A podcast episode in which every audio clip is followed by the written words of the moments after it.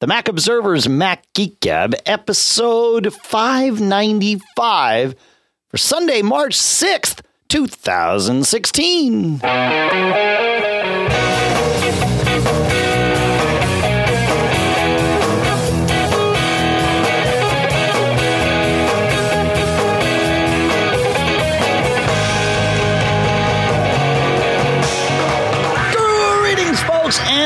Welcome to the Mac Observer's Mac Geek Gab, the show where you send in cool stuff found, questions, and tips. We share your cool stuff found, we answer your questions, we share your tips. Together, the goal is to learn at least three new things each and every time we get together. This episode is sponsored in part by PDF Pen Pro from Smile at smilesoftware.com slash geek, Casper at casper.com slash MGG, where MGG saves you 50 bucks off of a new mattress, and Harry's at harrys.com, where coupon code SHAVE5 off saves you five bucks. We'll talk all about those and many, many other things very, very shortly here. Here in Durham, New Hampshire, I'm Dave Hamilton. And here in Fairfield, Connecticut, John F. Braun. I, you know, I suppose it's better to say here in Durham, New Hampshire, USA, I'm Dave Hamilton, because uh, we have many international listeners. There's no reason to assume that, uh, you know, I mean, I think everybody knows when we say Durham, New Hampshire, Fairfield, Connecticut, that we imply USA, but uh, but it could also be taken as we uh, we don't consider our international listeners, and actually, that's quite untrue, as our international listeners know. So, how are you today, Mister Braun? Assuming that you are, in Um, fact, in the United States of America. Yeah, I actually added that to my Twitter profile a while ago. I put Fairfield, Connecticut, USA. Earth. So people know what country I'm in. Milk, solar yeah, I don't system, think, I don't Milky think Way, that's necessary yet. or inter, for our intergalactic listeners. Haven't heard from them yet. All right, let's go. Let's do. Uh, let's dive right in. Let's see what we got here. George writes. We'll do. We've. Uh, it's a cool stuff found week, so we've got uh, five or six things that we'll blast through here. He says, uh, "I came across something called HazeOver." Uh, I can't remember where I heard about it, including the possibility it was on MGG. I don't think so. This sounded new to me, but you know, it's been 10 and a half years. So what do we know? Uh, almost 11, in fact. He says it's an inexpensive Mac app that can dim non front windows. It's very simple and has just the right simple controls. Uh, and and it is it's it's it's built for helping you focus on your work, right? So you launch HazeOver and it uh, it sort of blurs out. It's like uh, adding focus in a in a way. So cool. Thank you for uh, thank you for sharing that, George. Good stuff. Good stuff. And George is a premium listener, so thank you for uh, thank you for that too. And uh, on the premium listener front, Pam says, I hope all is well. I recently came across this amazing hard drive SSD diagnostic monitoring utility called Drive DX. Not sure if you've heard of it before, but it's fast and gives me very detailed stats, much more than any other utility I've used. There's a free trial and it's 20 bucks for a single license, 40 for a 5 pack, and other pricing for commercial use. It's worth checking out.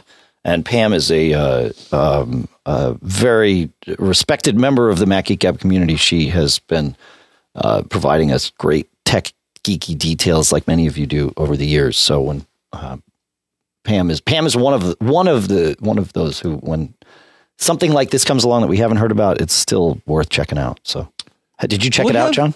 Well, we have mentioned it, Dave, in a roundabout way. Okay, I'll tell you how. yeah, Because these are the good folks that actually signed. Remember, we were talking about that Yes. SAT smart driver? yeah. This is uh, on the same page for that product is a place where you can download the signed sat smart driver.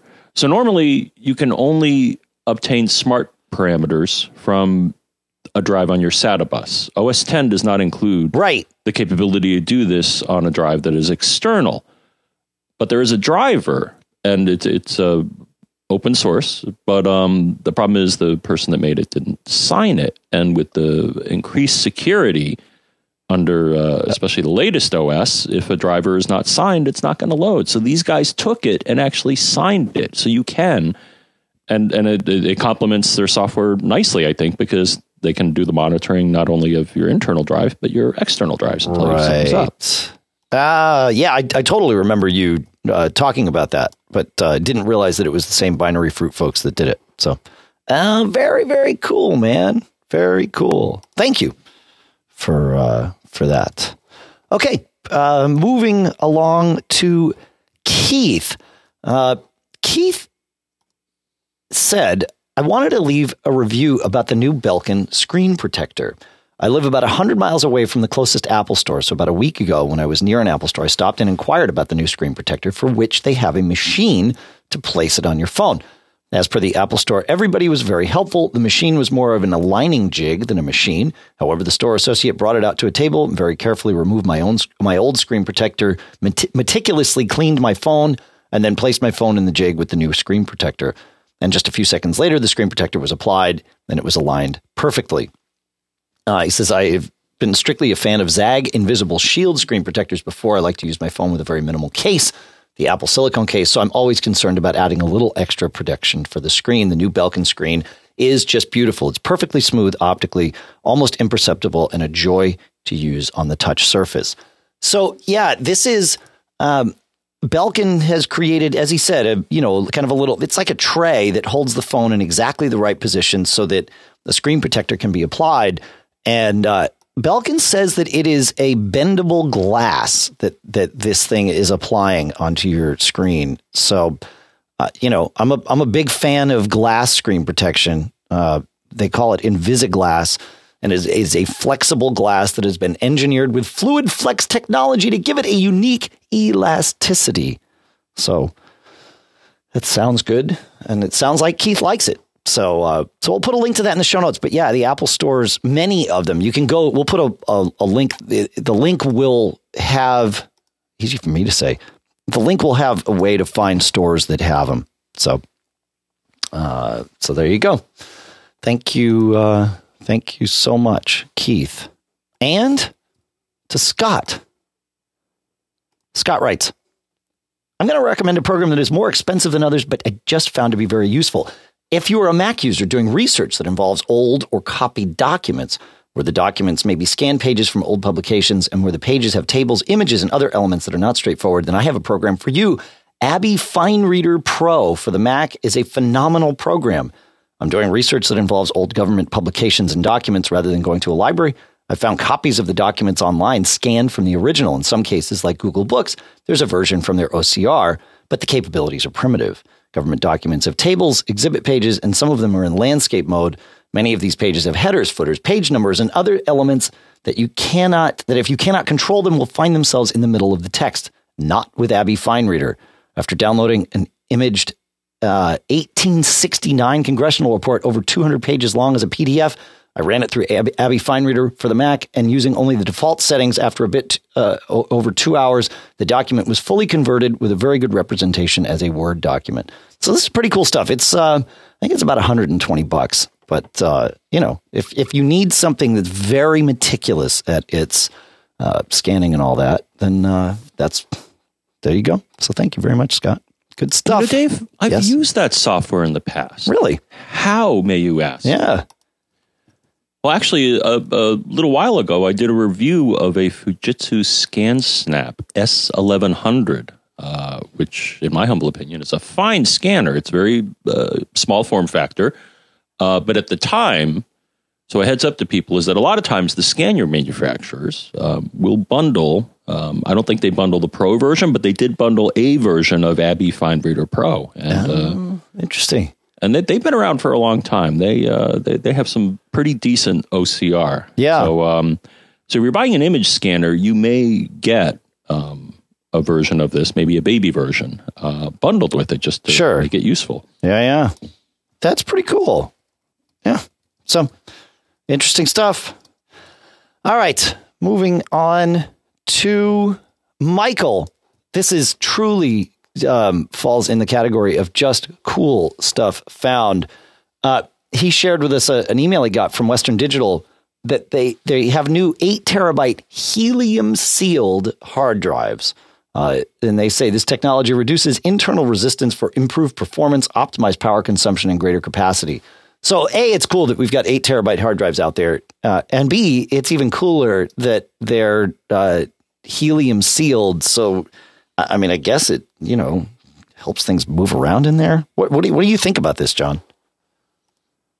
Um, last I heard, helium is in short supply, so you got to be careful with that. Huh. So don't don't go inhaling it from balloons Right. and stuff. That's just a waste. Yeah. But um, but I know that uh, certain gases, yeah, um, in certain environments can uh, do good things. I, I I wonder who who at WD thought of that. Oh, let's put helium in there and see what see what it does. Yeah, yeah. You know, I um, I, I'm going to add this in because it's uh, it's just cool. It has nothing to do with the Mac, but I love it when tech uh, comes around like this. I recently took part in a uh, study that uh, Bauer, which is a uh, they, they're a sporting goods manufacturer uh, that uh, make like you know uh, gear for for people playing hockey and, and other sports too. But anyway, they've got this new product coming out, which is um, built to help uh, reduce the impact of uh, minor traumatic brain injuries, right? And and the way they uh, the way they stumbled onto this thing is they studied woodpeckers, and they said they they asked why is it that a woodpecker can bang its head against a tree repeatedly without suffering any issues. You know, what is it about the woodpecker's physiology? And the answer is it's there's nothing about the woodpecker's physiology except that its tongue is long enough that when it goes to bang its head against the tree, it actually wraps its tongue around its neck, putting pressure on its jugular vein or whatever its analog to its jugular vein is, and essentially increasing by, by putting pressure on the jugular vein, it causes less blood to drain out of the brain, keeping the pressure a little bit higher in the brain, which then helps to cushion the brain when when the head is doing all this banging. So they've developed this little um it's like a collar you wear around your neck. It kind of goes around the, the back and, and comes to the front just past the jugular. And it has to be you have to buy the right size for you. And they don't it's not out yet. It's still in clinical trials, but it's public. You know, we can talk about it. But uh very, very cool stuff. I mean, just, uh, you know, I love things like this where it's this simple solution. And it does. They say it keeps about 5 cc extra uh, blood in your head and it helps to cushion things. And obviously, the studies are being done. So they can't really talk about the efficacy of it yet. But uh, it sounds like it's, it's, it's, it's likely to be effective if they've gone this far with the, uh, with the product development. So it's just cool stuff. You know what I mean? Woodpeckers. Who knew? I didn't know they wrapped their tongues around their necks. Did you? No, I mean I've uh, I've just heard them and on occasion gotten pictures of them and um, really they do. Yeah, Wow. I know. I'll have to take a I'll have to get a video and, and verify that. yup. it's pretty crazy. It's pretty crazy. So, yeah, the next time you're banging your head against a wall solving a tech problem, just apply a little gentle pressure to your jugular vein to keep yourself from uh, from hurting your head or hurting your brain. But, uh, but no, it is an interesting area because I know that uh, concussions and all that Yeah. in, in both you know pro sports and any sport is, Yeah. is bad news, man. Because It's bad like, news. Yeah. Yeah.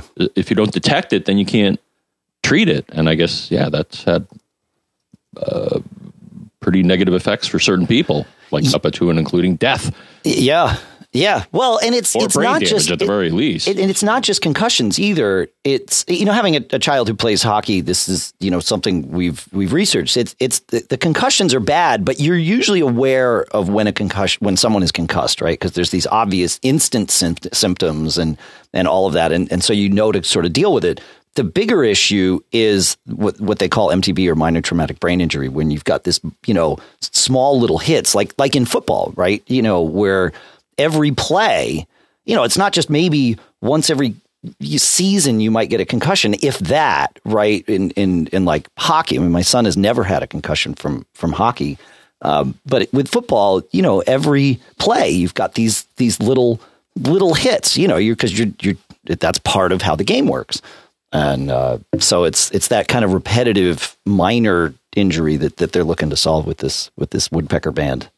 Then anyway, it's cool stuff. Couldn't uh, couldn't couldn't resist. All right, back to a much geekier topic. Jason uh, writes.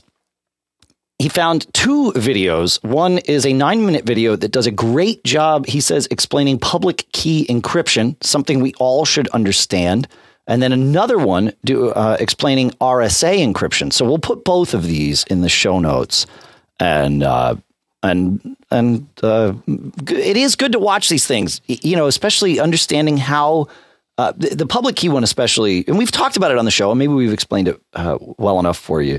But uh, you know, the, the concept of using two keys and they're paired, but one can be shared with anyone because all it can do is encrypt data, and then the other one is what you keep private to decrypt data, and all of that, and and really how you know when you encrypt something, you're not encrypting the whole data package with the person's public key. You're, you're encrypting it with a session key, and then the session key is what's encrypted with the public key. It gets very complex, but really not that complex if you just take your time through it. And nine minutes is, is the fastest I've seen it explained well. I think when we tried to do it on this show, it was about 15 or 20. So you know, there you go. So we'll put those uh, we'll put those in the show notes for you. Thank you. How Jason. I learned. How did you learn? I learned in the trenches, man. Yeah, I was writing code. Yeah. This is back in the 90s. I actually was using the RSA BSAFE software Okay. toolkit. Okay. And so uh, I was actually writing it as it was happening. Um, so that's another way to learn. That is. Uh, you know, learn how to develop software and then get a crypto toolkit and uh, and go for it. Yeah. Yeah. yeah. It's exciting stuff, though. now, just writing, uh, you know, and doing it properly. I mean, I was working with some really brilliant mathematicians and security people, and uh, watching them like analyze the security and like, fi- especially finding when it wasn't done right. That was. Oh. I, I still remember. We actually at one point was using. Remember the Clipper chip? This is going. Oh, yeah. It was a. Well, we actually wanted to use some of its functionality, and so we actually ordered some. We, we wanted to use its random number generator because that's very important for for proper cryp- cryptography. Sure. And we got some, and one of our like math crypto guys, you know, and so we we were using it, and and he was like, you know, this is wrong, and, and we found out they actually gave us some that were were in like test mode. They weren't actually running true random number generation. They were actually running a pseudo generation when they shouldn't have been. Because we got back to them and we're like, guys, your your your random number generator sucks. And they're like, whoops, uh, yeah, we, we gave you the wrong product. Let us give you the, the good one. Wow. Huh. okay. That's Wow. A bit, a bit too much detail. But yeah, it's That's always good crazy. to understand the fundamentals of, of all this stuff here, Yeah. especially in light of certain uh, certain things happening in the world. Exactly. What was happening. Well, yeah, yeah, yeah, yeah, yeah. I actually put up an article this week. We'll we'll put a link to it in the uh, in the show notes. Oh, that was good. Yeah. Yeah, I you know th- there was there've been a lot there has been a lot of talk about how Apple uh, holds the keys to some but not all of the data that that you store, and more specifically, it's it was iCloud backups that that have come into the news just because of this this San Bernardino case, and people were asking, well, why does Apple hold the keys to my iCloud backups? And and so I put together a list of lots of services that we use, including Apple's, but also Google's and, and Dropbox and things like that. And most of these cloud services that we use, certainly not all, Backblaze and CrashPlan give you the option of using your own keys, even though you're storing on their servers. But most of the, the cloud services that we use are using their own keys to encrypt the data, which, as I like to call it, means that it's secure until a subpoena. And again, on the surface, you would say, why is it that you want to do that? Well, the answer is convenience, right? You know, we live on this continuum between uber security and uh, ultimate convenience, right? And the thing is, you know, when you get a new iPhone and you log in to your iCloud account and magically your backup is able to be restored to your iPhone, well, how do you think it got decrypted, right? Well, the answer is Apple has the keys. Now, they only will use the keys once you've authenticated yourself, but it's still encrypted with their key, meaning if someone gets access to Apple's data store, either through legal or illegal means, uh, and thus far we believe it's only been through legal means, but uh, then they can, de- you know, Apple can decrypt that data for you, whether they choose to or not, uh, is a whole other story. And Dropbox is the same way. You log into Dropbox on a new computer, and magically it's able to sync down all your data from Dropbox's cloud. How? Dropbox has the keys. You know, if you back up with Backblaze or CrashPlan and use their keys, well, then you can restore by just authenticating to your account. However, if you use your own key and you go to restore, you have to also then provide the key. And I will tell you, if you do not know that key, you will not get your data. there is no step two. They cannot recover that key for you. And so that's it's an important distinction and it's important to understand why we want Apple and Dropbox and companies like that to have the keys to our data uh, if we want that level of convenience. So it's just, you know, so I put that article up to kind of put it all in the context as succinctly as I could. Th- any thoughts on that, John? Yeah. No, it's um the keys are long enough where brute forcing one is is not a conceivable option for most entities. Right.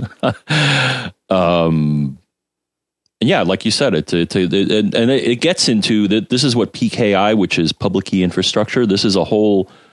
Well, that that's the topic. Right. Is managing the keys is is a hard problem to do properly, and a lot of times you have to err on the side of convenience, as you said. Because if you lose the key, there's no way. I mean, a lot of these are 128 or 256 bit. You're not going to brute force that. You're, no. you're you're done. You're you're finished. That's right. So that's right. Sometimes having someone hold on to the key that you hopefully trust is a viable option. Yeah. Yeah. Yeah. It's uh it's just how it works. You know, I, I, I always equate it to all right, it's easy to equate it to your house, right? Uh, you can choose to live in a house that is nothing, you can just brick up all your walls, right? But then you can't get in or out, but easily. And of course, no one else can get in or out easily. But maybe you want to put a door in so that you can get out. Well, that, that means somebody else can get in, right? And maybe you want some windows because you like to let the sunlight in and see outside. Well, okay, now that's another, you know, potential attack vector. And and you kind of have to decide, well, wh- you know, what's more important to me? Where where on this line? I don't just want to lay all my stuff out in the yard when I leave because that makes it easier for people to take it. You know, where where do you want to live on that on that line? And and uh, and your digital life is the same way. That's how I think about it anyway. All right, John, we have uh, we have one last cool stuff found, which then also uh, will become a question. So uh, so Pete, take it away. Hi, Dave, John, and Pilot Pete. This is Pete from Wisconsin. Uh, currently listening to MGG 593. Uh, great show, by the way, guys. Thanks for, for doing the podcast. But I uh, got a cool stuff found or a, a comment for the um, the activity monitor discussion, and also a question. Uh, question is completely unrelated, but I'll start with the CSF. Uh, activity monitor. There is actually a keyboard shortcut for um, for quitting a process. Uh, option Command Q. I use that quite often when I'm browsing sites like Ars Technica or or Mac Observer. If there's anything that's that's Flash related, I tend to kill that plugin as quickly as I can get to it, and that's always a, a great keyboard shortcut to have at hand. Um, the question is uh, about routers, um, specifically wireless routers. I'm completely changing, well, not completely, but pretty well completely changing uh, my home network scheme. Uh, right now, I just have a, uh, I think a not the latest generation, but the previous generation uh, Airport Extreme uh, has been serving me pretty well. But um, adding a couple more devices to my network, including a uh, a new 21 and half inch uh, Retina iMac.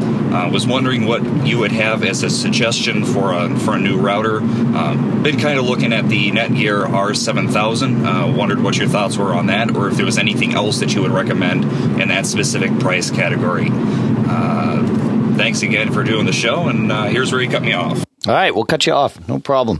Um, yeah. So for routers now, th- first, thank you for the the keyboard shortcut for, to Activity Monitor. I actually shared that with my daughter when when your note came in, and uh, figured I would share it here as well because it is handy to know that you can uh, do that right from the list. So good stuff. Um, as far as routers, uh, there are the R7000 is a tried and true router. A lot of people are happy with that. Uh, it is, I don't want to call it older technology because it's not, it's been out for a couple of years. There's nothing wrong with that. Like I said, it's tried and true. If you want something newer that might serve you well for uh, several years, not that the R7000 won't, you kind of have to start thinking about how big your your house is, how big your coverage area is.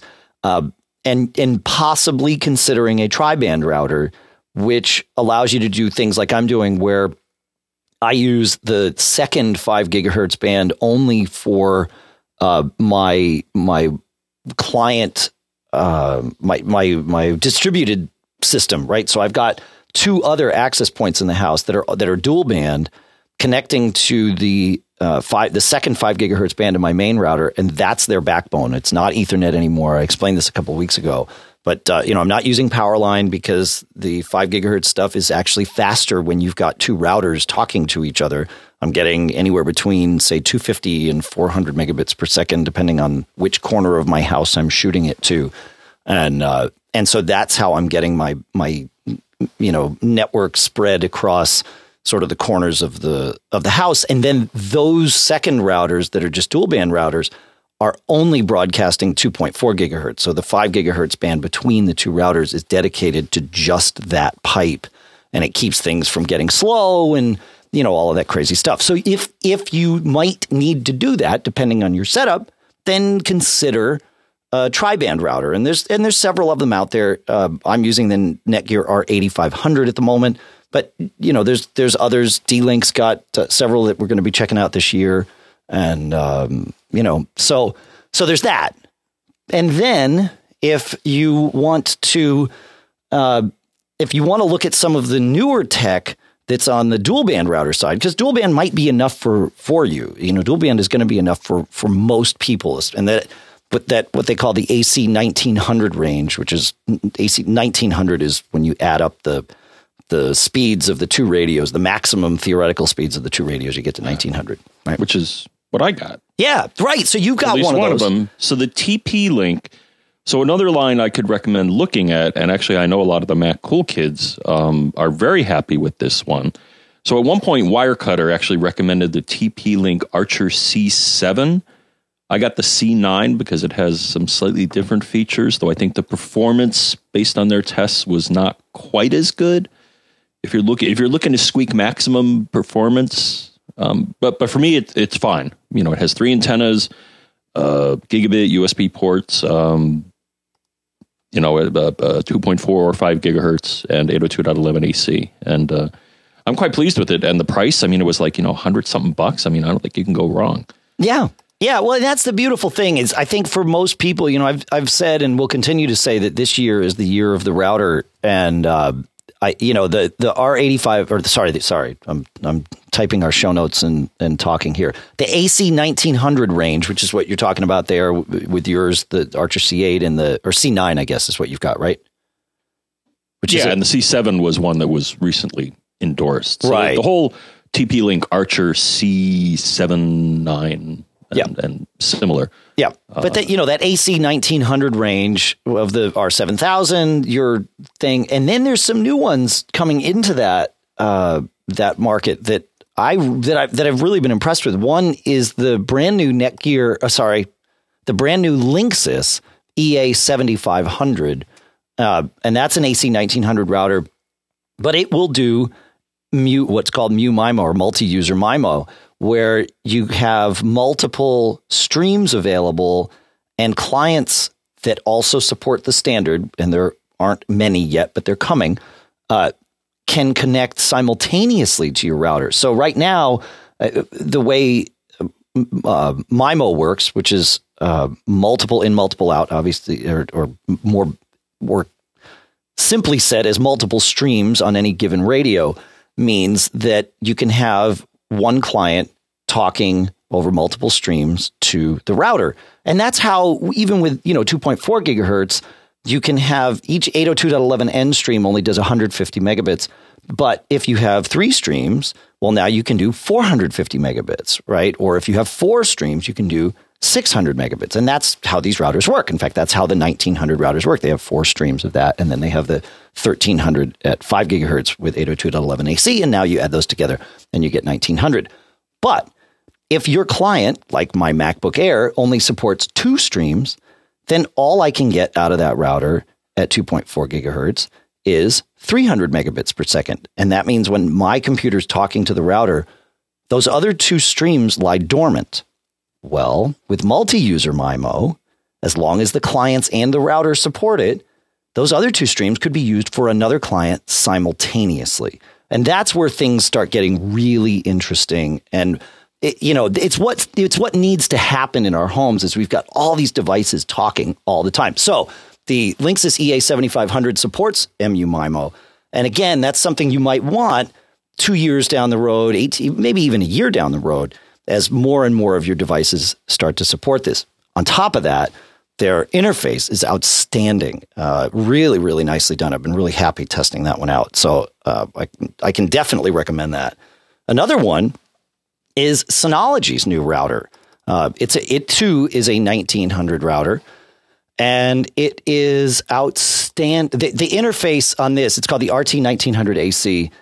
It's the best interface I've ever seen on a router, hands down. There's there's no question about it. Uh, they're new to the router game, but they're not new to the network connected device game. Right? They they've been building these disk stations for a long time. So there were some you know hiccups as they kind of got this router rolled out. But having you know a decade plus of web based UI uh, knowledge go into building the web based UI for for this uh, for this router, and it's not just web based UI knowledge; it's like enterprise grade web based UI knowledge because it, it's how DiskStation Manager works, and it's really really deep and robust. You've got this gorgeous interface on the uh, Synology router. It makes things really easy to get to, really really configurable. But uh, you just again, just like the disk station, there's so much to it that there's stuff I haven't even found out on my disk station. And you know, I've been a disk station user for five or six years now. So uh, the router interface is is the same way. It's an RT nineteen hundred. R, yeah, RT nineteen hundred AC is the the model, but it's the only router Synology makes. I, I and so that's another one to check out. It does not yet do MU-MIMO, and I actually I don't I don't think this one will, but uh, but that's worth checking out too. So some some new ones, some new entrants on the market as uh, as things get interesting this year. So I just wanted to throw those out. You know, I just did an upgrade yesterday, Dave. Yes. Well, it was at my parents, and uh, typically when I go there, so so we call it kids' dinner, where basically you know me and, and my sister and my parents and maybe brother-in-law and some other family get together and just hang out. And a lot of times I'll bring along some of my older technology to upgrade them. So actually, I upgraded them from the Airport Extreme 802.11n third generation to fourth generation. Because I had Okay. kind of a selfish goal is that I'd like to get better speeds. And basically the difference between the two. So number one, I got to give, you know, hats off to Apple and a lot of the other vendors too, but they make it real easy to migrate. So basically you want to be sure if you're going to migrate, uh, you know, most devices that you export a configuration file. So dude, this was like, I did this like in a minute. So I exported the configuration file, put the new one in, imported, and the difference between the two is that the old one was, I think, two by two, and this new one is three by three. So, Ah. so everybody gets yeah. speeds. That no, that's good. That's really good. Yeah, yeah, yeah. Oh, yeah, and and and probably better range too, right? Uh, one one would think. uh, looking at them, Yeah. yeah, it was uh, uh, again. They hit the third generation, so that's going to go to the recycling. And fourth generation is the last Apple 802.11n that I had, and I figure I'd give it give it to them. Sure, sure. Yeah, yeah, yeah, yeah. So, um, but yeah, when I looked at Mactracker, the, the major difference between the two, so they both, you know, support 2.4 and 5 gig and all that. The, the major difference that I could tell between the two is that, again, the fourth generation Apple product is three by three. So in theory, you can get what, 450 megabits, I guess? Or six? I, I three by three is four fifty. That's correct. Yeah, yeah, yeah, yeah. Okay, that's right. whereas their old one, I guess you could get 300 in theory. Yeah, it was a um, two by two. So it makes everybody right. happy. Yeah. Yeah. 'Cause My dad has an iPad, and then I got the iPhone, and my brother-in-law he's got an iPad. So uh, you know, the TiVo, you know, their TiVo is tied in on 802, so um, starts adding up. Yeah. Yeah, it does. That's the thing is right. It, you know, even if you rewind 18 months, we just didn't have as many devices not only using wireless but using lots of bandwidth with wireless, right? It- you know, we've got our phones uploading pictures, we're streaming Netflix at the same time. You know, there's just so much going on that that you really need a router that can that can stand up to the Yep. challenge. Yeah. And the other thing is that the, so they were getting phone calls and they didn't understand quite what the person was saying, but basically Comcast was pestering them, saying, uh, "Your modem's ancient. You need a new one." Okay. So I checked it. I checked, you know, the DOCSIS status page, and they had a DOCSIS two modem, and it's like, oh, okay. So they lease it like a lot of people do with Comcast, and so you know, I called them up, um, and said, "Yeah, can you ship out the uh, the new one?" Because they uh, oddly enough don't manage their account online. They're old school. Sure. They get a bill every month. They get their internet, their TV, and their phone through Comcast. They Yeah. get a bill every month. They write a check. Yep, a check, believe it or not. And they've never managed their account online. At- At some point, I'll get them to do that. But I was able to get through somebody on the telephone and say, yeah, okay, here's the address. And they knew who we were because we were calling from, you know, their VoIP. Right. And Right. they're like, yeah, well, we'll ship out the product. You know, it's a self install kit. And uh, so they'll get DOCSIS 3, which uh, one would assume, like when I upgraded, uh, that they should get better. Even though they get good speeds now 30, 30 down, 5 up, I'm, I'm sure they'll get much better once they get the DOCSIS 3 modem. Yeah, and you know, I had um, a, friend of mine called me this week, and he say he said, you know, I'm having problems with. He, he had a, just a service outage, which happens to all of us occasionally, you know. And he said, yeah, you know, Comcast has been telling me to upgrade my modem. I think it's just a scam. I think they just want, you know. And I'm like, well, are you, you know, do you own your modem now? He's like, yeah, I own my modem, but they're telling me I need to upgrade. I think it's a scam. Well, what kind of modem is it? Oh, you know, how old is it? Uh, it's probably, you know, six or seven years old, but it works fine. Okay, have what have they been saying? You know, did they did they send you emails that said you should upgrade? Yeah, but I think it's a scam. Okay, well here let's talk about your modem. And like you said, it turns out to be uh, I think he had a D3 modem, a DOCSIS 3, but it was, you know, a, a four stream modem. And in order to get the speeds that Comcast is pushing to most people, you need an eight stream, I think. Um, and, uh, and so, you know, we did the math and I'm like, look, you know, you're paying for speed you're not getting because you're using this slower, uh, this slower modem. And so he's like, oh, so you really think I should upgrade? I'm like, yeah, but Comcast is telling you this. you know, he's like, well, they're always trying to scam me. Like, okay, you know, so Comcast has a bad name with people, uh, some people. I, I've actually had mostly really pleasant experience with it, but you know, we always have problems. They're a service provider, so there's always something. Oh, I did too. Yeah. My only concern is that I think what they're going to do with this one is they're going to, by default, that you can request them to not do this. I think they're going to enable a hotspot by default because actually, when I was at their place and I and I fired up my phone, I actually did see Xfinity Wi-Fi on my phone. So I'm Sure. sure, they're populating their. They already populated their neighborhood, and the good news is actually for me is that there's like a cross licensing between uh, my ISP and Xfinity. So actually, I was able to log into that Xfinity uh, Right. hotspot. right. Though you know the speeds weren't as good as the one that was right there. But yeah, so in this case, also they're going to get. They're almost guaranteed, and I, I see in our chat room here from our. Uh, um, I, I, I won't call them the peanut gallery uh, at macgeekgab.com. Stop wringing your hands. John. We can hear you wringing your hands. Oh gosh. um, wow, that mic is good. Yeah. But Brian Monroe says uh, they should be getting 50 or 70 down and 10 up. So their modem is definitely holding them back. Because, yeah, I, I, like I said, I measured 30 down and 5 up. Yeah. So yeah. can't wait and hope they'll. Uh, yeah, and as he said, also you you can request that they disable the uh, the Xfinity hotspot. Actually, you can do that yourself. You can go into the online interface and and change that, and then you can also go into Comcast's interface and uh, and disable the routing functionality of your cable modem if you truly want it to be just a pass through device and and run your own router and all of that. So you may you may there may be another visit to your parents' house because if they send them what they are likely to send them, it's going to be a all inclusive device that does routing and wireless and all of that. So actually, it may work better than the the uh, router you just gave them. So you might take the airport out of the mix.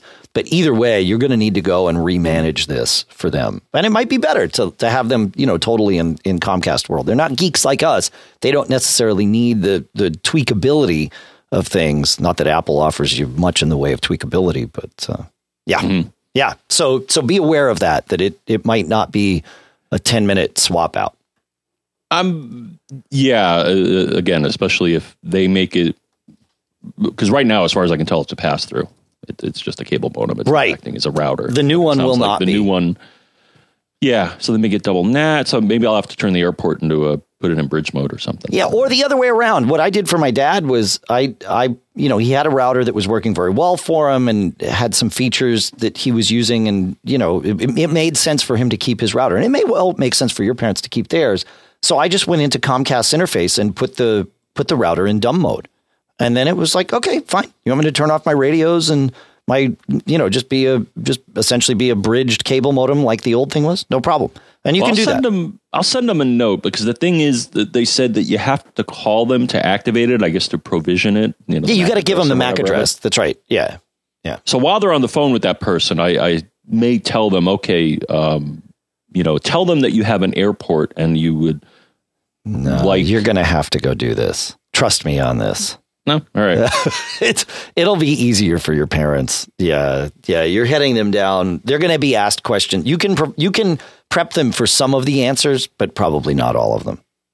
all right. Yeah, yeah, yeah, yeah. But it's fun. You know, you get to see your parents again. That's not so bad. All right. Uh, you know what I want to do, John? Is I want to uh, I, I want to talk about our sponsors. How's that sound to you? Fantastic. All right. Our first sponsor today is Harry's at harrys.com. And I have a story to tell you. We were recently down on vacation in Florida.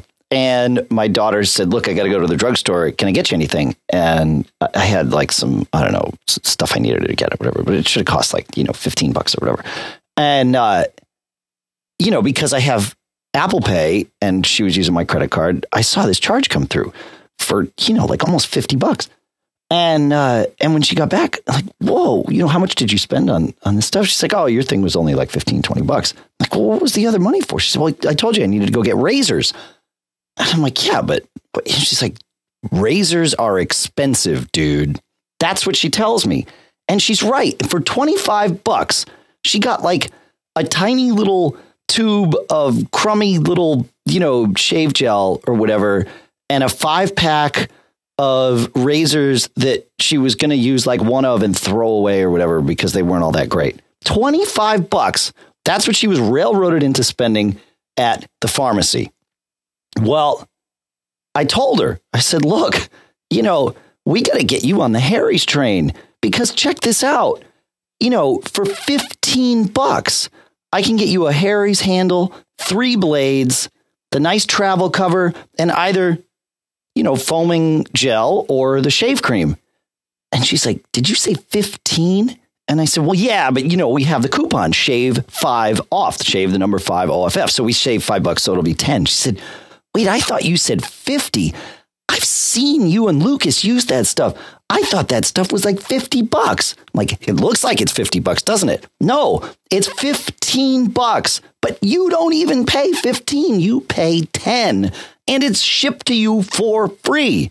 Coupon code SHAVE, the number five OFF. These are the best razors you're going to use, and it's the best price I've ever seen for any razor let alone razors of this quality. You folks have to check this out. Harry's.com. Remember that coupon code, shave the number five OFF. Not only does it save you five bucks, that's how they know we sent you. So it all works out. Win, win, win. Our thanks to Harry's for sponsoring this episode.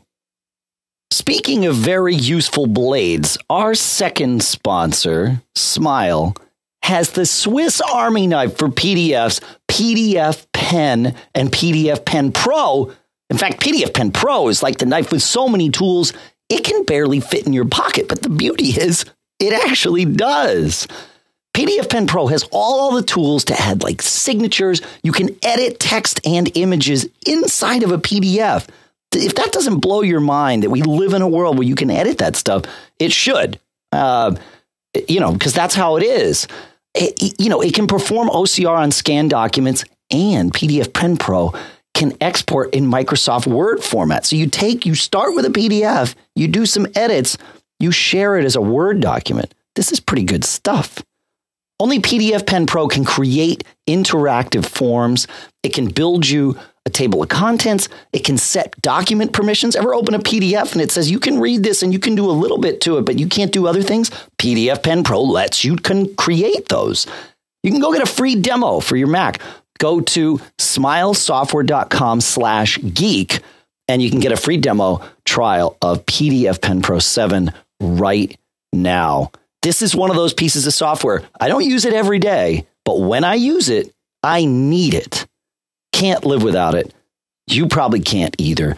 You'll find out by going to smilesoftware.com slash geek. That's where you can download PDFpen or PDFpen Pro 7 free trial demo. Our thanks to Smile for sponsoring this episode. After all that shaving and cutting and PDFing, you're going to need a good night's sleep. And our third sponsor, Casper, at casper.com slash MGG is where you're going to go to get the mattress that's going to give you that great night's sleep. You're also going to use coupon code MGG there to save you 50 bucks. Now, here's the thing Casper engineers this awesome mattress, right? They build it, they've tested it, they've perfected it. I should know I have one. It's outstanding. It's the best mattress I've ever used. This thing should cost probably 1500 bucks for a king size mattress of this quality. It's, it's got all kinds of different foam. It's got memory foam to cradle you. It's got latex foam to make sure you don't get sweaty. It's like all this stuff that they've thought about so you don't have to. It even comes in a box that's engineered really well, makes it through all your doors. You open it up. It's got this cool little like letter opener and they tell you exactly where to put it and you slice along this easy little piece of wrap and then boom, the thing opens up and you're good to go.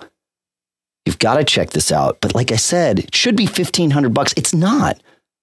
The king size mattress, the most expensive mattress that you could possibly buy from them is 950 bucks. But if you've been paying attention, you know that coupon code MGG brings that down to 900 bucks. Gets even better. Free shipping in both directions if you decide within the first 100 nights that you don't like it. So it costs you nothing if you order this thing and decide, yeah, you know what? It's not for me. I know you're not going to decide it's not for you. Frankly, Casper knows that too. But hey, it's your call and 100% your call. No risk at all. You got to check it out. Go to casper.com slash MGG. Coupon code MGG saves you 50 bucks. You get free shipping in both directions. No risk to you. Check it out casper.com slash MGG, coupon code MGG. Our thanks to Casper for sponsoring this episode. And with that, John, I want to get into we've we've had a couple of, you know, meandering conversations today. I want to intentionally make this one meandering. Listener Phil writes, I have a mid 2012 MacBook Pro with 16 gigs of RAM and a 500 gig SSD. I'm looking for settings to maximize my battery life. I do most of my browsing with Chrome and Safari. Also, I was wondering if I take out the DVD drive, would that help battery life? So, short question, but lots of information here that we can go on, and then we can kind of just, you know, kind of move out and and talk about other things that that help our laptop battery life. Uh, I will start by saying uh, first, I don't think removing the DVD drive is going to have a remarkable difference. Do, do, what do you think about that, John? No. Um, one thing I'll mention where you can look, where you can monitor the relative power consumption of your MacBook is the wonderful uh, iStat menus.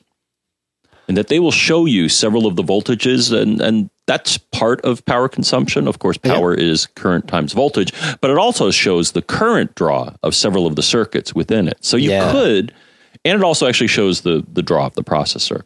So uh, you could use that to empirically determine, but but I sense that yeah, I mean if the DVD drive is not running, it's it's drawing a minuscule amount of power. Right. Yeah. It, if it, any at all, it may yeah. actually be in like a sleep mode and actually be not drawing anything at all. I don't know. I don't know. Yeah. Well, it's, probably has to be drawing something if it's plugged in, but but nothing. Uh, you know, nothing consequential. Yeah. Uh, I, yeah. As I know. Okay, so we're in agreement there. Um, with go and, and, again going with with what Phil has told us here, uh, SSD drives sometimes it depends on which SSD you have and how new it is and all of that. But sometimes SSDs can draw more power than their rotational counterparts. Uh, it, it it really you know it, it's kind of all over the map, but it's certainly not out of the question that an SSD would be drawing slightly more power. And actually, in some cases, I remember in the early days of SSDs, we found some drawing quite a bit more power than uh, than their rotational counterparts. But to me, that's a that's a worthwhile trade off. But maybe not. Maybe not for you. Yeah. Well, you can get the, um, like, actually, you know, I'm glad you mentioned that, Dave, because I am looking in my iStat menus and it shows an HDD, which I'm going to guess is hard disk drive. Yeah. Uh, and it's showing that mine is currently drawing 0.17 amps, which I think is, is quite miserly. Yeah. Um, but as you pointed out, the thing is that uh, I think the current draw in a, or the power, uh, same thing kind of, power draw in a lot of hard drives is the motor. Um, right. Right. Because it's got to spin a motor and yep. that, that, that takes power. Whereas, you know, an SSD is typically memory chips, which I would say, you know, uh, may, as you pointed out, Dave, uh, my, my experience has been that SSDs typically being memory devices. Um, if it's good memory and efficient memory, uh, will will typically draw less power. Yeah, they they could draw more. I think some of the earlier ones did. Yeah, yeah. I mean, you can you can get the spe- you can look at the specifications, and and, and they they should give you that number. All right, so let's now let's talk about software. We're, we're, we'll assume the hardware is going to stay the same. It's it's either a negligible impact to change it or uh, too great of an impact. I mean, even if his SSD's drawing more power than his hard drive, he's not going to change because an SSD is going to give him far more benefit and pleasure than than a rotational drive. So let's talk about Soft. let's talk about software for for perhaps a little bit. Uh, he mentions that he's using he browses with both both Chrome and Safari. Uh, my experience on both my laptop and on iOS is that Chrome draws about twice the juice that Safari does for this for a similar task. Um, now, I mean, for simple, simple web browsing, this is again probably a minimal delta. Even if it's double, it's you know very little power.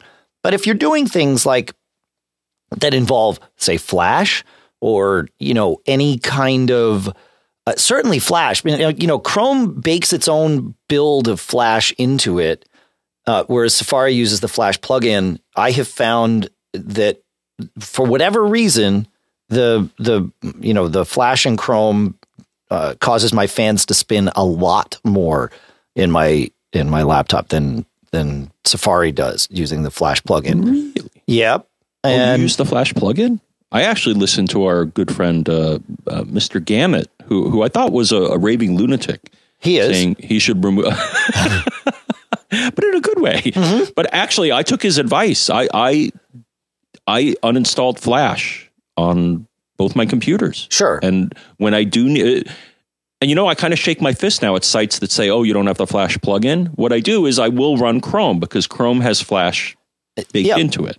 Yeah, but uh, so that's my strategy, and and but it is not the most power efficient strategy.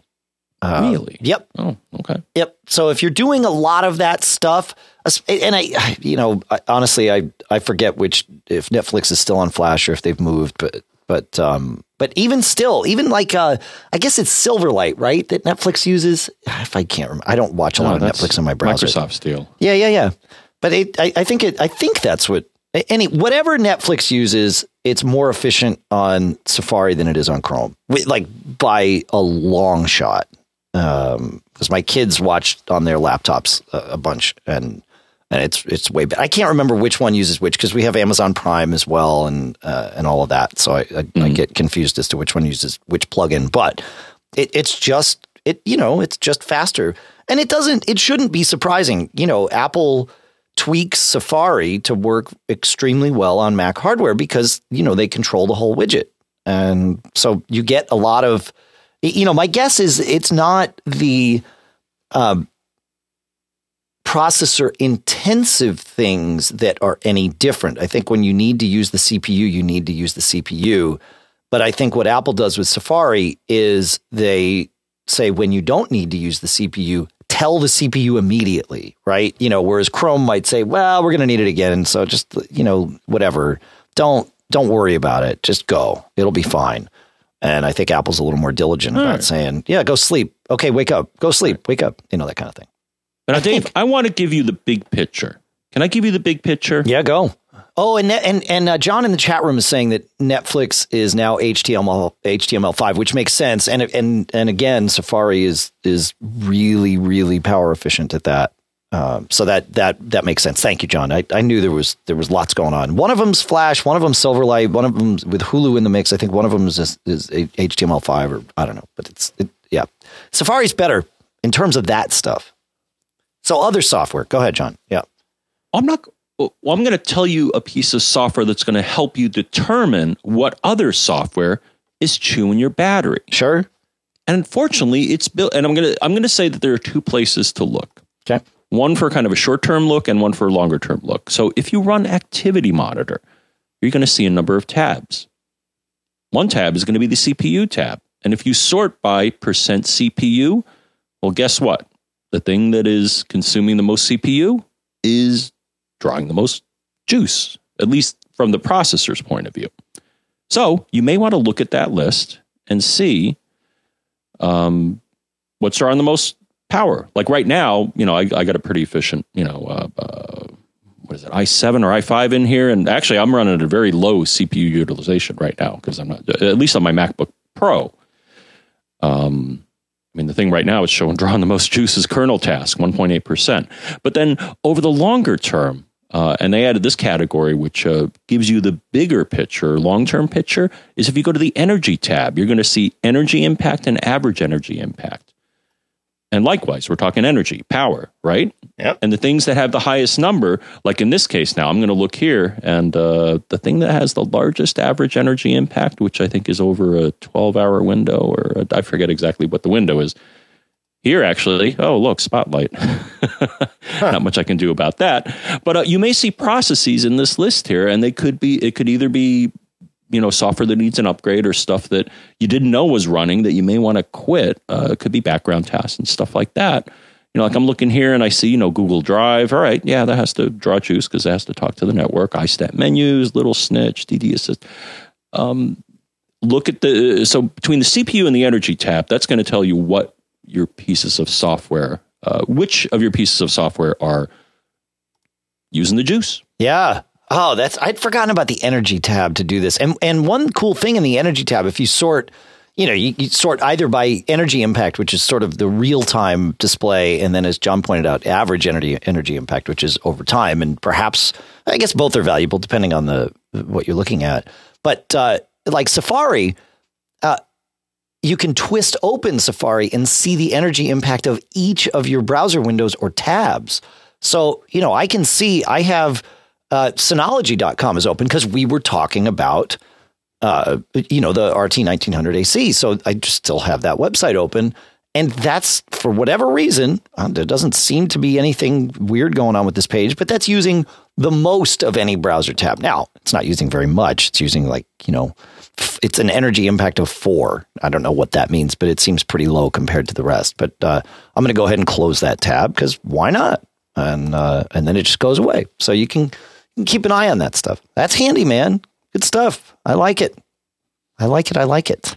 I've also found. Um, so I also use um, kind of in real time. Will tell you how, tell me how much battery is left. But uh, uh, I love FruitJuice. Yep. It's a really nice utility, but it also gives you a count, which you can get elsewhere. But but I, I choose to have it display. This just shows you how much battery you have left. And one thing that I've noticed, Dave, is if you don't need a network drive mounted unmount it because that's taken that's generating traffic if you're connected to a, a, network drive or at least i found in my case is that if i if i unmount a network drive all of a sudden my time remaining will start to uh, creep up really so another tip yeah well, i think uh, just in general i mean there, there's network yeah. traffic which takes energy uh, in my case wireless traffic I, I would think it's probably less of an impact on a wired network, but on a wireless network, definitely. Because if you're connected to a network drive, there has to be a, a discussion uh, happening almost constantly, right? Yeah. Yeah, it's got it right. It's got a, yeah, there's some sort of keep alive transaction happening. Huh. So if you don't need a network volume mounted, uh, eject it or, or, get rid of it. No, I found that it's noticeable, and and like I said, I've seen my estimated you know battery time left actually go up when I've kicked off some network drives that I don't need. Huh. So yeah. So another another friendly tip there. Yeah. Yeah, quit. And I always say cloud services too. If you don't need to be running the client for them, which, eh, well, I don't know if I'll take that back or not. But you know, I mean, the, the, like I run, you know, I mean, I'm running BitCasa, Google Drive, uh, you know, a few other cloud services, and and those the same thing. They're yep. they're having a discussion. Yep. Well, you'll see them show up in the in the things I told you about earlier in Activity Monitor if they're having a real big discussion, then you'll see them. You should see them show up in either CPU or Energy Impact. Yep. Yeah. Wow, very good stuff. God, I love this. I'm, I'm glad we had this chat. This is good. This is good. All right, let's um, let's move to Mike, and then after Mike, let's do Dave and see where we go with that, John. So, uh, Sure. Mike writes, You know, I'm going to rant for a second about mail. When you go to create PDFs in mail these days, sometimes it takes the message and puts a embeds a scroll bar, an unmovable scroll bar into the PDF, so you can't read the entire message. It's kind of a pain in the neck. Uh, it did that to Mike's, but I can I can read it because we, we just got lucky on this one. But you do, you got to look in the preview of mail and see if it's adding this weird scroll bar, and if so, you hit cancel, and then you go to create a preview again, and it, it's gone. It's a bug that's been in mail for what two OS versions, I think now, John. People are ranting all over in the Apple support forums. We've tried to solve this; it doesn't get solved. Anyway, Mike, he says I have a weird problem. Oh, in mail on El Capitan, he says if I search or do almost anything in mail, search, look at a different folder, etc., other than move from mail item to mail item within the folder, I get a preview. So he has his mail in three pane view. So he's got his folders on the left, the contents of the folder in the middle, and then the preview or the, the message itself on the right. The, in the, the middle window, it shows who the message is from, the subject, and then he has it showing a three line preview of the message. It's fine. You can configure all that in settings. What's happening in his second column, if he does this search or really anything, is instead of the contents of that taking up the full width of that column, it takes up maybe a quarter the width of that column, leaving the remaining three quarters of that column blank. And as you might imagine, that's frustrating, Mike. So I went and I did some looking. Um, and it, it, as you might imagine, other people have experienced this. And they say that going into, so it's males essentially, it comes down to this mail's sandbox is dirty, right? So you've got to. You've got to clean mail. Well, all sandboxes are dirty by definition, right? Well, maybe Mike's mail sandbox, maybe the cat has been playing in it overnight. Uh. Right. So, yeah. So I think it's time to punt on mail's sandbox. So here's the thing we got to remember where sandboxes are. Uh, if you go to your home folder into library, which you can get to by going to the, uh, if you hold down the option key on the go menu in the finder, you'll see library appear. So go to the library and go into containers. This is the sandbox. Uh, you're going to want to quit mail before you do any of this, by the way. I always forget that. When I'm writing people's emails, I give them all these steps and I have to go back to the beginning. Like, oh, yeah, quit the software that we're going to be mucking about with because, you know, it's important. So quit mail, then go into the containers folder and find com.apple.mail. Here's the interesting thing Apple doesn't quite follow their own rules with mail. They store some of the stuff in the sandbox, which is here in home libraries container, home library containers. They store other stuff in just home library mail, which is not sandboxed. And that's where your mail data is, your actual mail store and all of that stuff. Um, if you go into home library containers and find this com.apple.mail folder, that has a lot of your preferences in it, uh, but they're rebuildable. And it, so, what I will suggest is instead of just deleting that com.apple.mail folder, just put it on your desktop. That way, it's not gone, it's just over there. And when you relaunch Mail, it'll rebuild that sandbox and whatever the cat did in there is gone because you've put the other sandbox over there. So that's typically the solution to this problem. And it's weird because, you know, you we all know to look in home library mail for mail stuff. We forget that there's this container, this sandbox out there as well. And if you look in the sandbox, it's got a lot of symlinks and and such to the you know the other mail folders and stuff. So that's how it's all linked together. But you're not going to be likely aren't going to be deleting anything you care about. Uh, but but that's why we just move it out of the way before we uh, before we bring it to the dump, so to speak. If we're going to extend this analogy, what do you think, John? I actually had to fiddle with containers the other day, and actually, it had to do with uh, the FruitJuice software. Oh, For some okay. reason, uh, an update was failing. Yeah, Uh, the App Store said, "Hey, there's an update for it," and I'm like, "Yay, that's awesome!" and and it kept trying to download it, and then it said, uh, "Sorry, an error occurred. Try again." Yeah. and it was an endless cycle. And I eventually found a solution, which was to go into the containers folder and I think whack anything in there that had to do with FruitJuice, and then all of a sudden worked great. It's very weird. I don't, I don't know how it got in that state, and I don't think it was a, a anything that FruitJuice did wrong. It, it was Yeah. yeah, sandbox gets gets filthy dirty. It's you got to clean it up. yeah, it's filthy dirty. That's So right. that is a tip to people. If if you have app store problems, it may be. Mm. Yeah, Yeah, anything from the App Store, it, it just by design, is going to be storing, I believe, all, certainly some of its data in a sandbox. And again, the sandbox is if it, it it's worth looking. Um, you'll see the way they do it. If you go into, you know, home library containers and then pick any one of these, and you can pick the mail one uh, we've been talking about, you know, com.apple.mail. It doesn't matter. And you look in here, you'll see a data folder, but inside that data folder, you'll start to see things that look familiar. In fact, eerily familiar. You'll see desktop, documents, downloads, library, right? Movies, music, pictures. It looks like your home folder. And that's the idea is they've sandboxed this.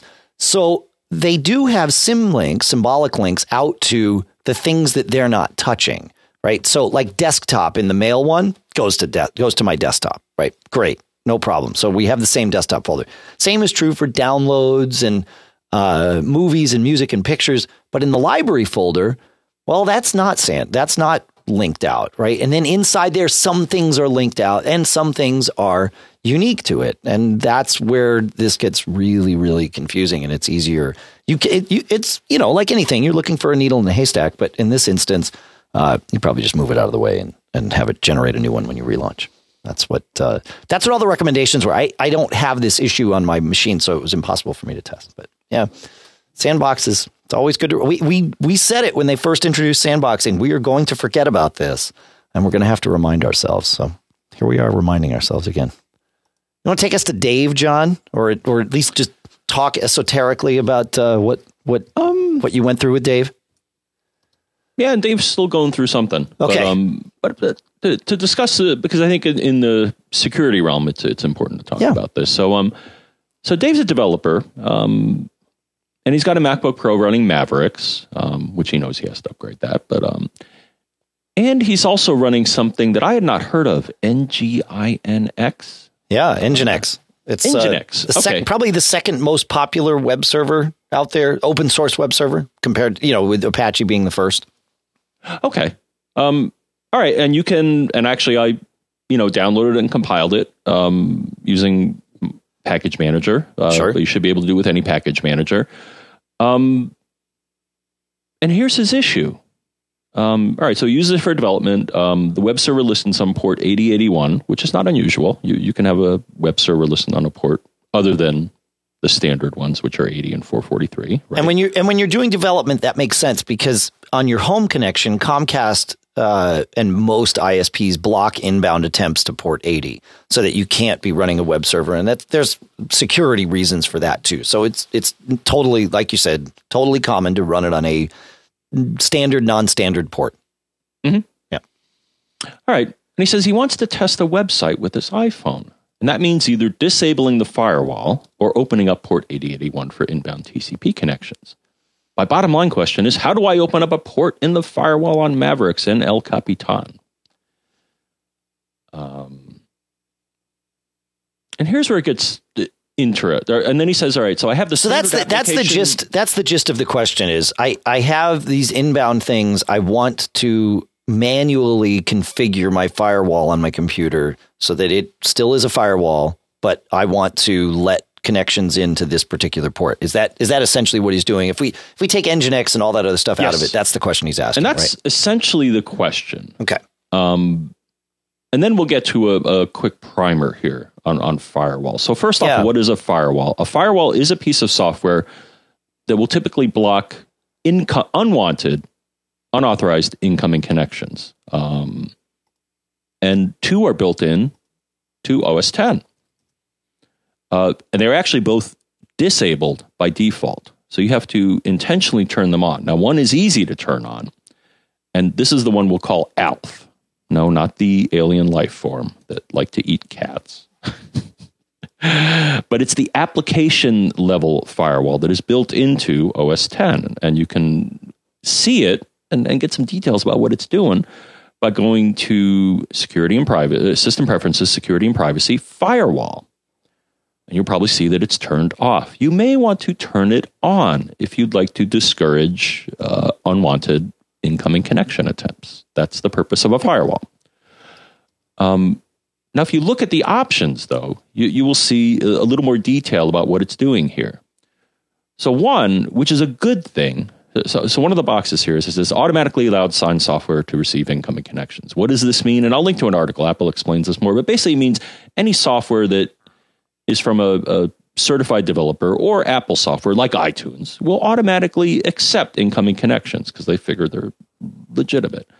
Um, there's also a list where you can add. Um, so you'll see kind of a, a, mix of things in there. You can actually manually add applications there. Now, right. in this case, so that was one solution that I thought of is well, let me add you know a rule to allow this application to accept connections. Well, that doesn't work I think because it's something that you compile and it's and it's not signed and so it's uh, so it, it, uh, I was not able to get it to work with the application level firewall. But for a lot of applications, you may have seen this a lot of times. You may see, you know, you're running and all of a sudden it says, hey, would you like the application blah, blah to accept incoming connections? And if you trust the application, you say yes. And then there's a rule that says, okay, let this happen. Um, here, so that's one option. So that's the one built in OS 10, and, and again, you may want to turn it on um, to discourage the bad guys. There's also another firewall built in, and it's called, uh, and, and Apple has changed over time. They used to have something called IPFW, which I guess was Internet Protocol Firewall. Now they have something called PF, which is Packet Filter, but it is also ah. off by default. And the thing is, the two, and, and actually, if you uh, if you go to the terminal just for yucks and you type man pf, well, you'll get a manual page from Unix. Oh no, I'm sorry, you don't. Hmm. Okay, never mind. Ignore that. So there's also a PF firewall built in, but it's kind of obscure how to even access it because it's off.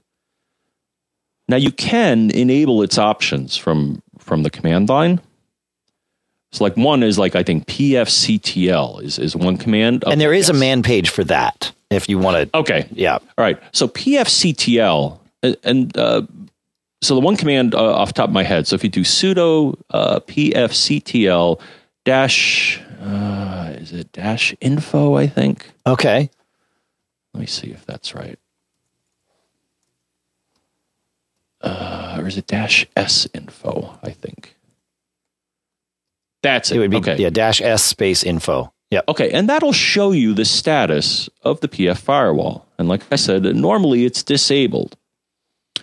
Um, so it'll show you the status. It'll show you if it's enabled or disabled, and it'll show you some interesting t- statistics about the firewall. Okay, that's all well and good. You can also use this PF control to uh, again enable it, disable it, and then here's where it gets kind of squirrely. Is that if you want to set the options for it, Normally, you have to manually edit this file in slash etc slash pf dot conf. Sure.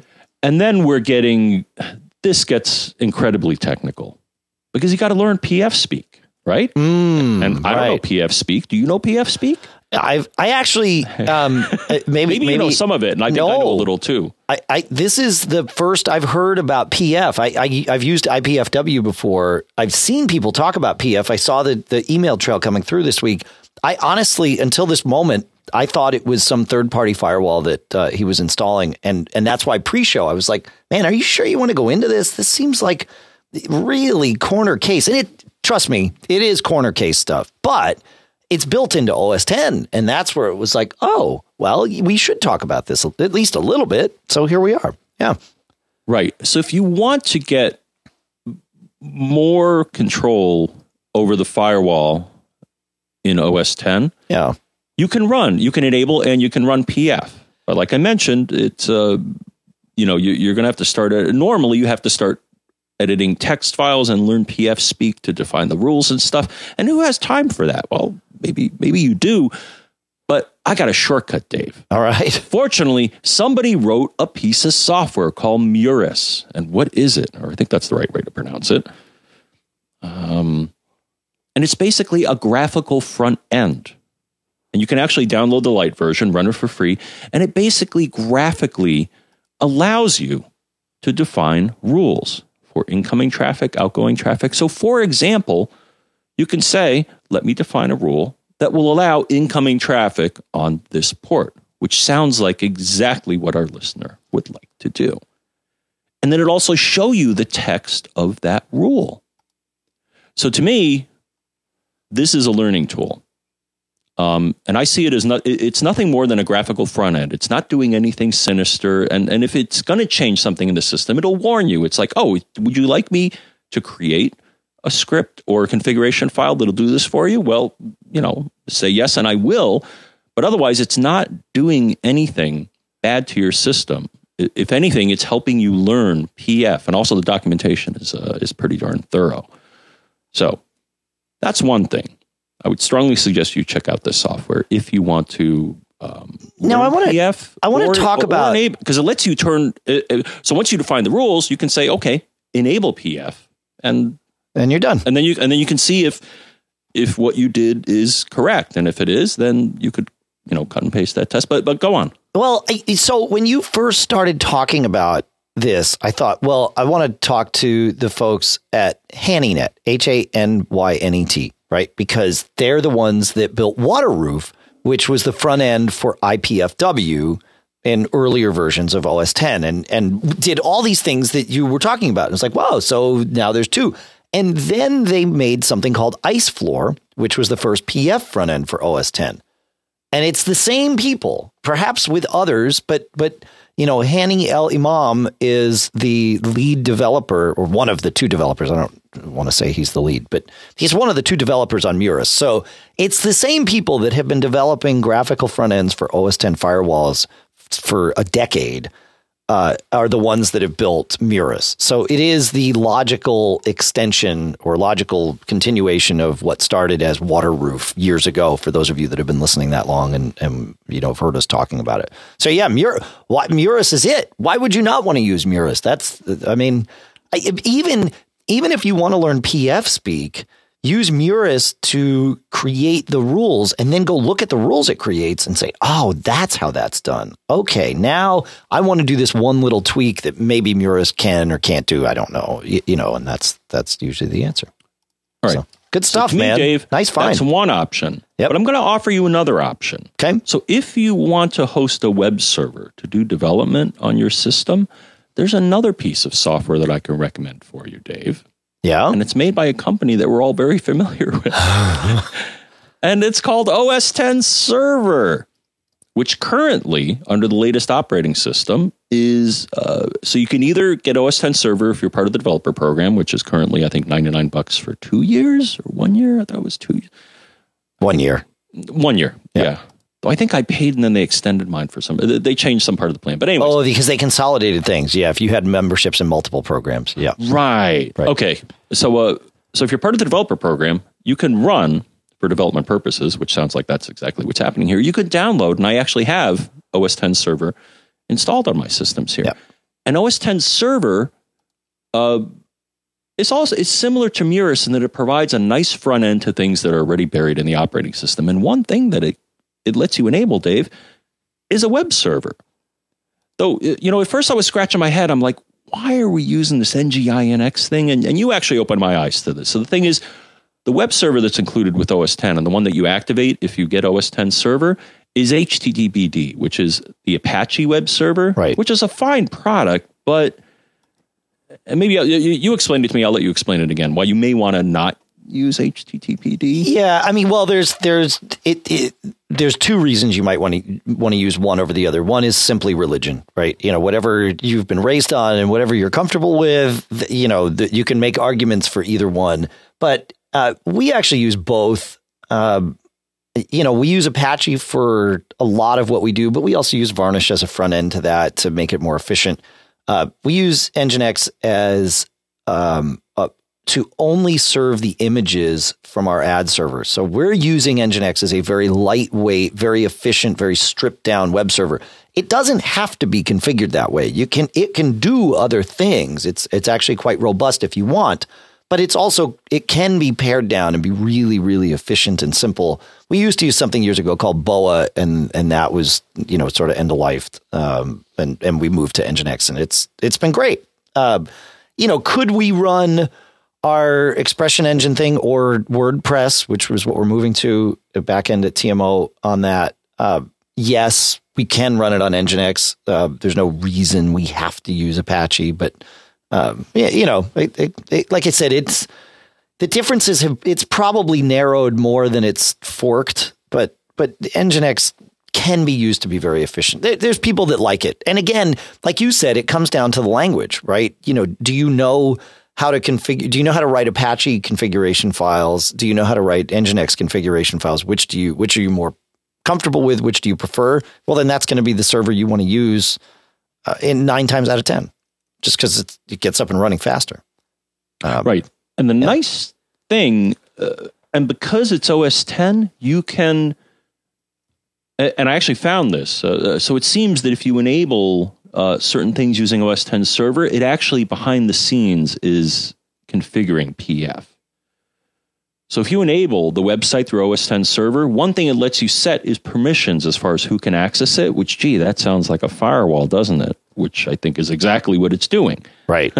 and you also, and it also gives you some flexibility. You can extend it to, to understand PHP, Python, uh, CGI, um, and some other things. And you can also define, you know, what ports it lives on and stuff like that. So that may be another option if you're going to be doing if you're just going to be hosting web pages to test with an iPhone, then you may want to consider using OS 10 server and either throw down the 20 bucks or I'm, I'm sure our friend is already part of the developer program if he's doing yeah, right. development work. So get OS 10 server and maybe, maybe give that a spin. So I have, uh, I have two, actually three things to address because the chat room started asking me all kinds of questions. Uh, first, oh, Jim, Jim D has a great way of describing sort of the surface difference between Nginx and uh, Apache.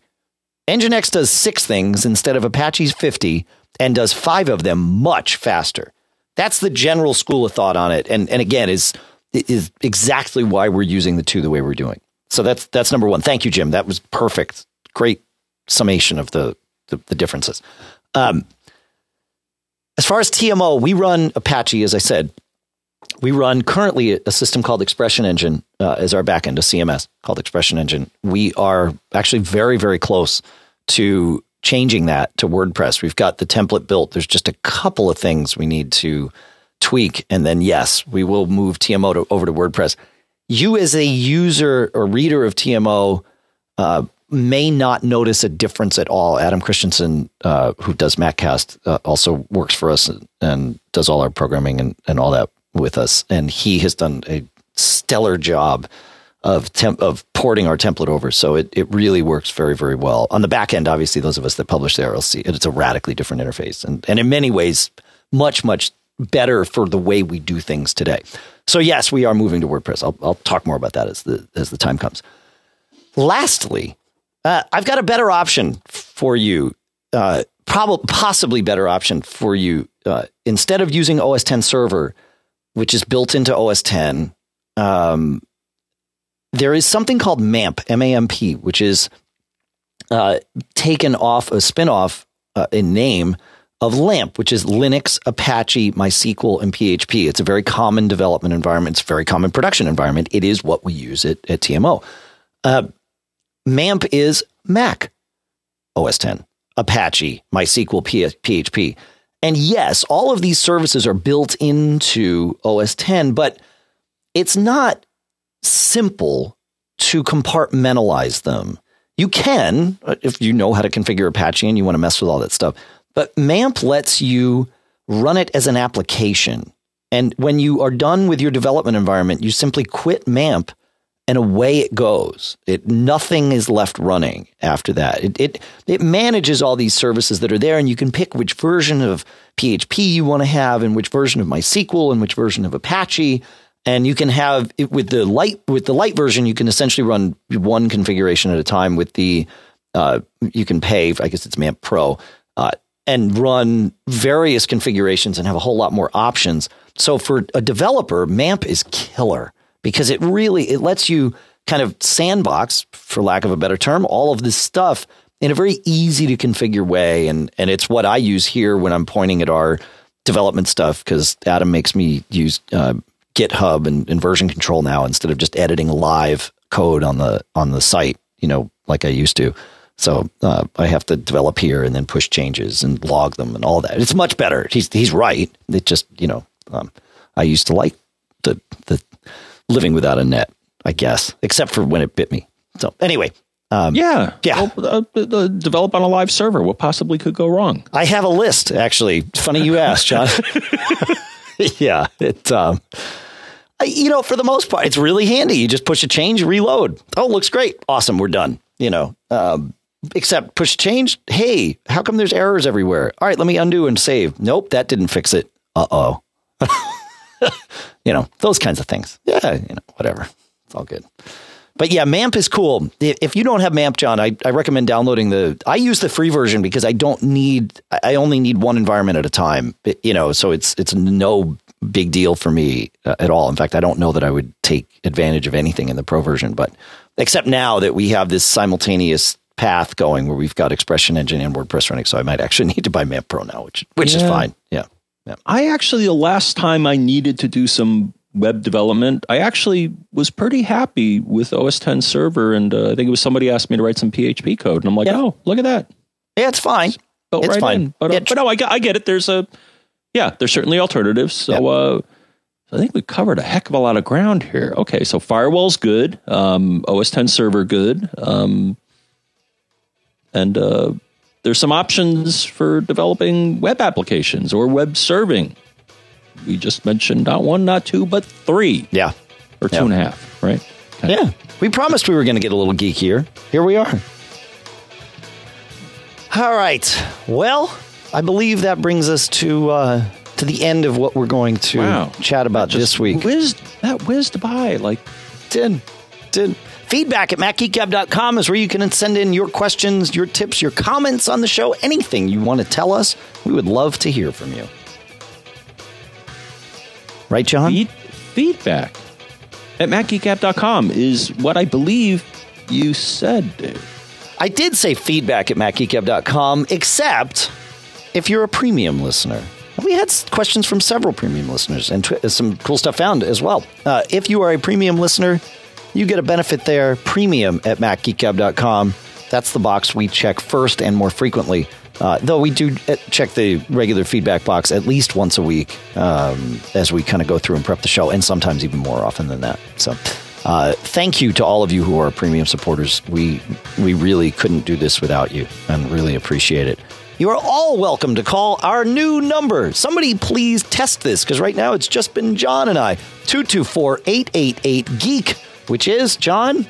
And always will be four, three, three, five. Yeah, it's true. Nobody, and that's why the old one expired because uh, no one was using it because we have all these other methods now to get in touch with us. So, you know, the phone has become the least, which is, you know, I mean, kind who- of who- a, a sign of the times, right? Who uses a phone as a phone anymore? Exactly. Exactly. So there you go. No problem. But, you know, you can text that number too now because it's a Google Voice number. So if you wanted to text us for any reason, 224 888 Geek, which, John, is three, five. should work. That's right. Uh, we would love, I know we've asked for this recently, but I'm going to do it again. We would love to have your iTunes comments. If you haven't left one for us, please go to iTunes and leave us a comment. It won't take you very long, and it really does help us out.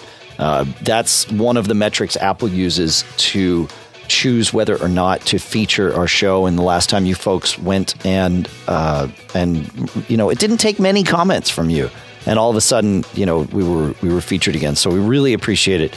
Uh, new listeners, anybody out there that hasn't left us a comment yet, please go leave one. Um, we, we appreciate it, and it's good for you too. And with that, I want to thank all of you for listening.